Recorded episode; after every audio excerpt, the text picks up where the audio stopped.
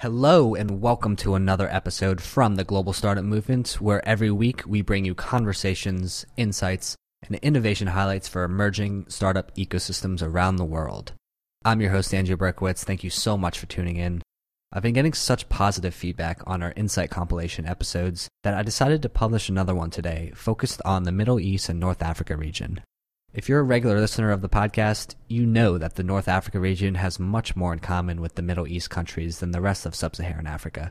We've had some fantastic guests spanning the region, and after putting this compilation together, I think it turned out to be one of the best yet. We're going to start off with a friend of mine from the World Bank, Ali Abukumail, who is a senior private sector specialist focused on the MENA region. On an episode early last year, Ali and I dove into the World Bank's recent 2018 report titled the Arab World Competitiveness Report, which is the result of a collaboration between the World Economic Forum and the IFC World Bank. The report presents information and data that were compiled and collected by the World Economic Forum. A link to the report will be provided in the show notes below if you'd like to take a deeper dive. But here's Ali's take on the outcomes of the report to set the precedents for this episode. So the report analyzed the overall situation of entrepreneurship development in the Arab world I followed together with the co-researchers the uh, Babson model, which basically analyzes the ecosystem of entrepreneurship under six pillars. And under each of the pillars, we've done our analysis and then uh, we've put recommendations according to a survey that we've done across 100 top entrepreneurs in the region, as well as focus group discussions with some of the champions from the public and private sector. So over there, I would say under policy domain that it's still a cumbersome business environment, and uh, only a few countries in the Arab world managed to get out of that and, and provide a friendly business environment, and namely in the Gulf region. And uh, it could tell clearly from going over the report that the better the business environment is, uh, the more entrepreneurship activities are going to take place because that's where entrepreneurs would like to work in a place that is friendly to them. The second area was about the human capital, and it was discussing there that the uh, youth unemployment is one of the largest in the world. There's still a mismatch between the academia and the private sector. There has been some bridging programs that were introduced that have done a lot of uh, good progress, but still you need to do uh, much more and be innovative in that sense. In terms of culture, I would say it, it's it's relatively okay where there is some appreciation for the uh, role of entrepreneurship. They are well featured in media, but still there is some sort of consensus among the younger generation that working in the government is, is a secure job versus working in the private sector. So this is still an area that you need to tackle. In terms of infrastructure, which is another domain that, that we looked at, we thought it was decent. I mean, it's not really hindering growth except for a couple of countries in, in the Arab world. Uh, but for the rest, some of them are very advanced, also in the Gulf region. Overall, the norm was okay. So it's not really a hindering factor to growing entrepreneurship. And then we looked at uh, the markets, and we thought that was uh, one of the biggest issues that faced high growth entrepreneurs because MENA, in, in the geographies in MENA, I mean, generally, except for a couple of countries, are all very small, and therefore it's hard for businesses to grow in one country. And the accessibility of entrepreneurs across the MENA countries was very hard, and sometimes you have those visa restrictions, etc. But also establishing a business as a foreign in some of the countries is not really friendly. So that's why you see some people even moving from one place to another. Uh, and that also leads us to the last domain here, which is financing which my int- the interesting pattern that we've seen in MENA that people are really moving from one place to another to look for financing. And, the, and the conclusion here, I would say that a it's hard for for the an Arab entrepreneur to look at the ecosystem within one country's boundary, and that entrepreneurship can uh, go across these boundaries. And if you look at the trends in the last two three years, you would see that it's very common that a good, talented entrepreneur would develop a nice business model in Egypt or Lebanon or Jordan. And then uh, after getting the first seed financing, you'd see that they would try to go to work in Dubai or in, in Bahrain or Saudi Arabia, where they would get their Series A and, and establish an office there. So this is a good trend that is happening, and, and you, you probably know that Dubai has become kind of the magnet for those good talents. And I recall from the report we looked at or the analysis we, we did during this report that around 80% of the ideas or good ideas exits that exited in MENA was actually based in Dubai, but probably only 5% came from Dubai originally. So it's becoming the magnet. So the conclusion here, be, be, beside that, that countries should open up to entrepreneurs to go go in and out and, and invest, is that there should be a role for the private sector and there should be a role for the public sector. The public sector should focus on giving the enabling environment, the access, uh, accessibility to countries, uh, support in the infrastructure, and the private sector should take the lead in, in developing their own models that are basically uh, tackling challenges for the region today. So that's in a gen- that's in general terms what I would say uh, about the report. So the GCC region has emerged as a much more established startup hub than the Northern Africa region and is being led by the UAE, Saudi Arabia, and Bahrain. I've had the pleasure now of having the CEO and founder of Dubai's most funded startup, Fetchr, on the podcast two different times. Idriss Al Rifai, who is building a Dubai based e commerce powerhouse. Fetchr is solving for the last mile delivery in the region and is leading the pack of startups in the region, having raised $62 million since founding. Listening to Idriss talk about his expansion plans across the UAE and the rest of the Middle East is incredibly insightful on how to build and scale a tech unicorn across the GCC region. Dubai is a lot more advanced than what Abu Dhabi is. Abu Dhabi has uh, has tried to build like some incubator. Uh, so there's like uh, twofour54 within Abu Dhabi, probably is the biggest one over there. There is the there is also like uh, incubators that are focused on very specific segments that are in Abu Dhabi. But I mean, if I had to pick a ratio, it's probably like 90 10. Dubai versus Abu Dhabi. Yeah, it's completely disproportionate. The problem of Dubai, and I think it's, it's becoming a more a bigger and bigger problem every every every month, every year, is that how expensive it is. Uh, it becomes very expensive to actually start a company in Dubai. Uh, it's basically the prices of Silicon Valley without having the talents of Silicon Valley. so it's it's a it's a it's a it's a it's a bit of a conundrum here. Um, so I would say that Dubai needs to be careful if you want to retain a little bit of a, its attractiveness for startups uh, because of that. Uh, so I would say that's one. Two, if I wanted to to go outside of Dubai, the first region uh, probably would be Egypt. Why? Is because you have quite a lot of tech talent. That's one. It's fairly cheap, so your resources are cheap. So it means that you can actually grow to you know some a decent level without having tons of funding. So that's two. And then three, um, it's quite a sizable market, right? Obviously, it's not the full 80 millions of, uh, of Egyptians that are, you know, that are online, but you have, you know, a decent market domestically, right? So I think that's probably the, the, the first market I would look into. The UAE like attracts, I think that, so there was a, there was a, Wamda and PayPal did like some kind of a, uh, some kind of study on this. So I think like Dubai, uh, UAE, sorry, represents like like close to 70% or 80% of funding from the region on a dollar amount. So it's also because the mega deals, they're all in Dubai.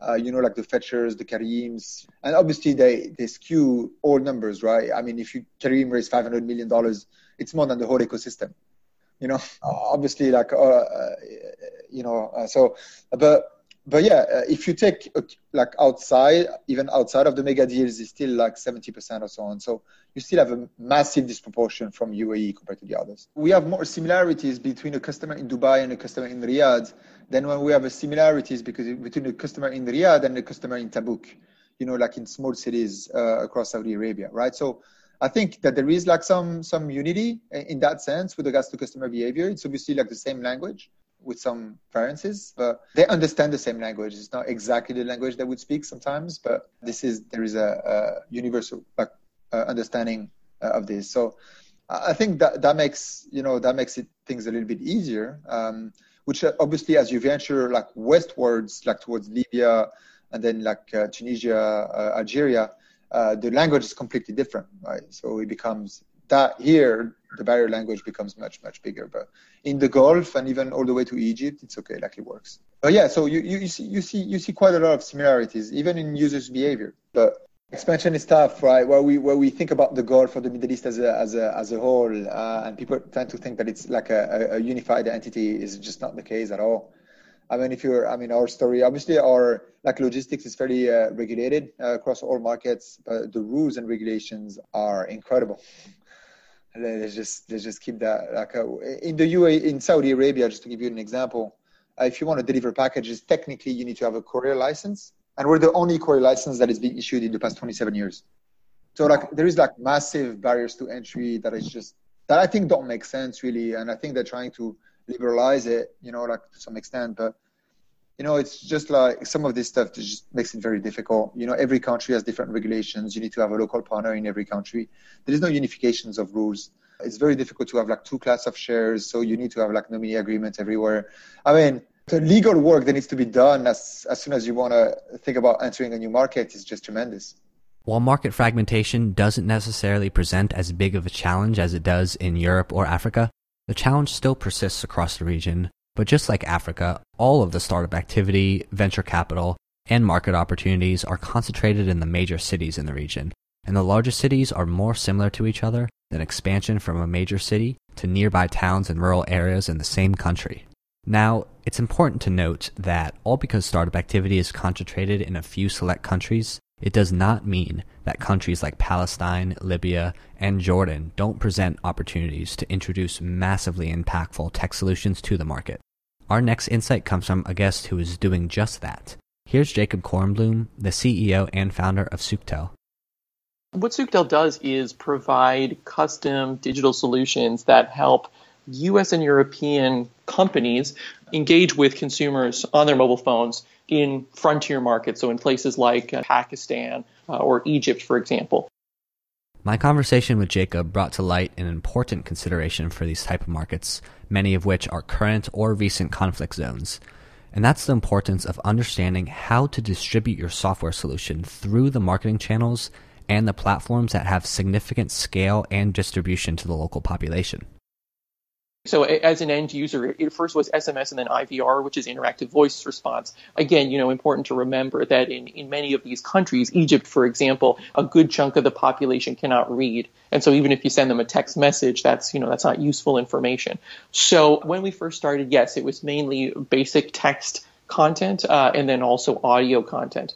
But what we've since grown into doing is running that whole range, and it's interesting in these kinds of markets. Again, anywhere like Nigeria to Pakistan, for example, you've got a very rich segmentation of mobile users and mobile usage patterns. So these markets are generally seen to be mobile first. That's the best way to reach anyone with information about things. But then you've got smartphone owners at one end of the spectrum and really basic phone owners at the other end. And the challenge, whether you're an aid provider or a consumer retail brand, is how do you reach everyone across that spectrum? And so that's what our solutions do. They enable you to deliver across all channels, meaning if you are a WhatsApp first user, you're going to get content over WhatsApp. If you are only a text message user, you're going to get content over text messaging. And the software auto determines what application you're using on your phone and what type of device you have so that it can give you the content through the channel you prefer the most. We spent a lot of time establishing relationships with mobile networks in very difficult places to work like Libya, Iraq, Somalia, you know, all of these kind of challenging markets. And I think what people often forget is that, you know, these are countries with millions of people living in them who want information about things. And just because they may be currently or formerly conflict zones, you know, it by no means suggests that people living in those communities don't want content and information. So it's important to be able to provide those services in a timely fashion. And that's why we spent a lot of time going into those markets and building those relationships. And that has been a challenge always at the outset. So, you know, the first time you're going into Somalia, well, how do you actually get to know the mobile networks and establish the relationships uh, with them. Now, what I can say is, you know, we've been doing this now for multiple years, and so that's experience we have under our belt, and you know, and that's what our clients and our, our customers really appreciate. But it's always a challenge when you first go into a new market, especially a market that has been or is a conflict zone. How do you actually get those relationships set up? Heading on over to one of the most interesting success stories among the Middle East startup ecosystems we're joined by Dr. Simon Galpin, who was appointed managing director of the Bahrain Economic Development Board a few years ago. Simon has a very unique perspective, having led economic development for Scotland, Hong Kong, and Bahrain over the course of his very successful career. Take a listen to how Bahrain has cultivated a thriving fintech ecosystem despite being one of the smaller economies in the GCC by GDP measures. Bahrain actually has, uh, as I've learned since I've been here, a really strong track record as a pioneer and as a leader in many, many sectors. It was a leader in Islamic banking. It was really the first major international financial center in the Gulf going back to the late 70s and 80s. So it has a real track record in this in this type of space. Where Bahrain has an edge and an advantage is because it's been a financial center for quite a few decades. We've got a great pool of talent, a great pool of Bahraini talent, and the majority of people working in our financial services industry are Bahrainis. A great pool of talent that have decades of experience. And so that's a pool of talent that fintech startups can draw on. It's also uh, a place where, you know, founders and entrepreneurs that maybe have worked for financial institutions can then, you know, jump ship and start their own fintech business when they see an opportunity or a gap in the market. And I think this is something that Bahrain shares with Hong Kong. Because in Hong Kong, most of the emerging fintech companies are founders and teams that have come out of financial institutions. They're not your teenager in their parents' garage. These are often people in their 30s or 40s that have saved a bit of money, have really been thinking about this idea, and now are going to bring it into, into fruition and give up their day job. So often these businesses, these, these, these fintech companies, have a much higher survival rate than you might find from other smaller bootstrap startups. In a number of our neighboring economies, most of this activity is corralled and contained within certain free zones, focusing on a particular industry or sector. But here in Bahrain, you know, we allow businesses in most sectors, in most activities, to have 100% foreign ownership. So you don't need a local Bahraini partner to start the business. But once you've started a business in Bahrain, you can start doing business selling your product or service in Bahrain and right across the MENA region. You're not restricted by some of those free trade zone restrictions at all. So that's the different thing that sets Bahrain apart from most of our other economies in this region. And the interesting thing is that now our regulator, the Central Bank of Bahrain, are really on board. We've moved very, very quickly from almost zero to hero in terms of putting in place the right regulations to really encourage and foster innovation in fintech. So we already have in place regulations that allow crowdfunding, and we also already have in place a regulatory sandbox that allows people to test new fintech ideas and products onshore in Bahrain. Now, we can't discuss Middle East startup ecosystems without discussing Israel. Tel Aviv consistently ranks in the top seven cities globally for startups, almost always topping the charts for funding, market reach, connectedness, and talent. I had the pleasure last year to connect with Yariv Lotan from Startup Nation Central, which is an independent nonprofit that builds bridges to Israeli innovation, connecting business, government, and NGO leaders from all around the world with Israeli innovation. We discussed all the startup hubs within the Israeli ecosystem and all of the industry sectors for which Israel is currently leading the way. Naturally, the, Greater Tel Aviv area is the, the, the, major one in terms of number of companies and, and its influence on the overall Israeli ecosystem. There are like over 3,000 companies in the Greater Tel Aviv area these days, whereas in Jerusalem, you would have 500 companies. But again, you need also to look at the, at the, at the uh, at the vector. And the vector is that in Jerusalem, eight years ago, we had approximately 100 companies. So the move in, within eight years to five, to five times that in terms of num- number of companies is super interesting. I think that, that there are some, some definitely some strong reasons for that to happen. One of them is the, uh, is Nir Barkat, the, the mayor of Jerusalem, former mayor, who came from the, the high tech sector and brought with him uh, I think as, uh, an, an high tech approach, sort of creating this petri dish of uh, helping companies really prosper in the Jerusalem environment. I think that this, along with what I mentioned before, the, the human capital potential in terms of the, the ultra orthodox community, women in, in this sense, and the uh, and the Arab community, also very significant within the Jerusalem city and community, are the two reasons why this sector has grown. And by the way, you know, it's, it's a small anecdote, but still makes makes the, the point is that you would find like a startup uh, WhatsApp group of over 80 entrepreneurs and, and tech leaders in, in Jerusalem that are on a daily basis compete within the companies. And they would be on, on this WhatsApp group and help one another when it comes to developing and, and growing within the ecosystem because they are part of the Jerusalem group. So there is no contrast between the two, but we do see that the Jerusalem ecosystem is booming and growing tremendously. And I think it can really be a source of additional growth to the overall ecosystem in, in Israel. If you look at the agriculture companies, most of most of them are not in the Tel Aviv area. I mean, some of them, especially those dealing with with uh, smart farming, for example, can be in the center and operate the solutions, but many of them are actually either in the north or in the south of Israel. So this is, you know, sort of sort of hubs, and the government also supports the northern hub being created for industry as well as for uh, agriculture. So this is one. I think the, the Haifa one, which is also in the north of Israel, but again, uh, the, distance, the distances in Israel are quite small.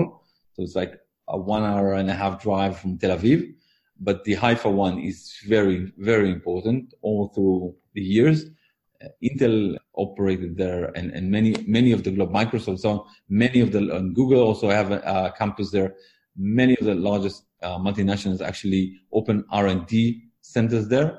The other ecosystem I would look at would be the southern one around Beersheba, uh, where they try to focus more on the cyber companies and so on.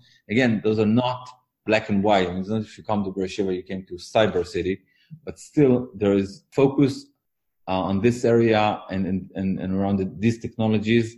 And, and this is another hub that is growing steadily over the last few years. Cybersecurity is something that is more and more important and should be definitely looked at, especially in Israel, because Israel uh, has tremendous technology and solutions it has to offer and very, very good human capital to promote this sector. So this is definitely super interesting and, and we see the super interesting sector and we see, see it breaking time after time the limits and the, and the, and the, and the benchmarks it, it used to have in terms of, of raising in, in terms of exits. So this is one.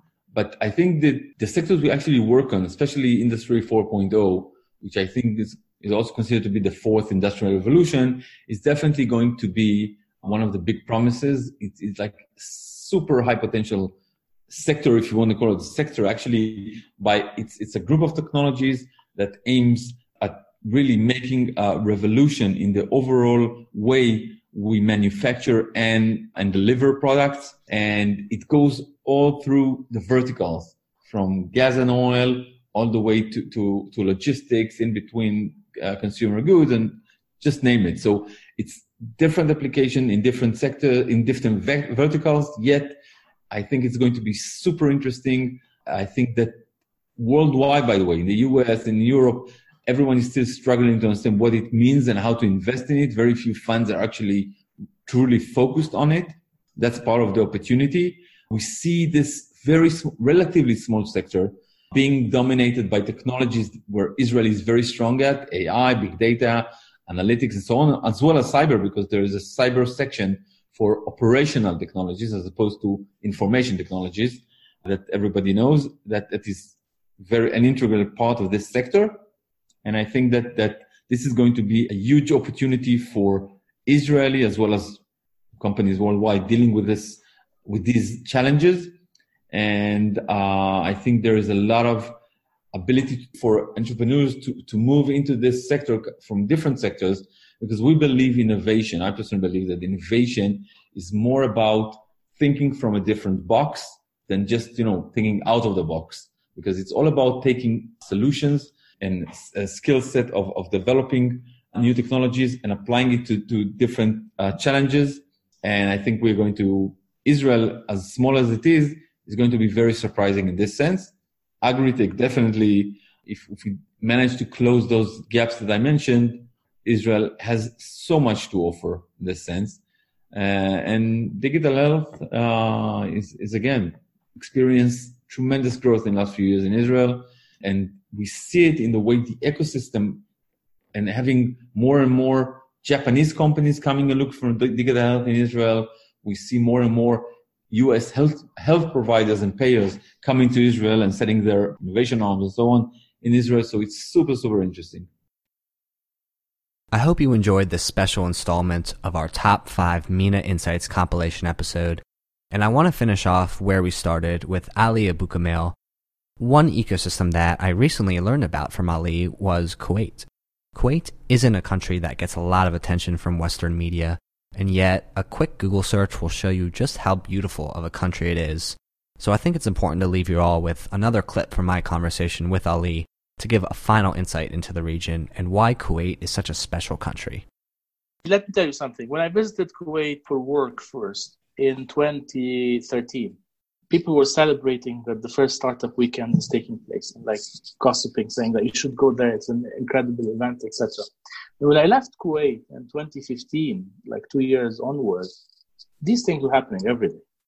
So I would tell you that there has been an exponential growth in the number of entrepreneurship activities, the quality of businesses, and the government support over these two, three years. And it's still going uh, on for an exponential rate. And now you see funds coming out of Kuwait, big startups that are getting big uh, exits as well as one of one of them actually was Talabat, which uh, was the second biggest exit in the Arab world, which was uh, sold for 170 million, as I recall, probably in uh, 2014 or 15. So it, there is a, a good business. I mean, there is a good ecosystem there. At the heart of it, it's the sophistication of the people. The quality of the Kuwaiti entrepreneur is one of the best in the region they're well exposed. Uh, they have great uh, understanding for the business dynamics. They are traders by nature. So I would say that's at the core of it. The government in the last few years have put some programs to support them, some of which worked well, some of which didn't work well. But in general, uh, the whole movement of the development of the ecosystem is in the right direction, which is something that we can see now in results uh, in terms of exits and numbers of startups or new entries to the business community. Thanks again for tuning in this week, and be sure to hit that subscribe button on your favorite podcast app and tune back in next week for another podcast episode from the Global Startup Movement.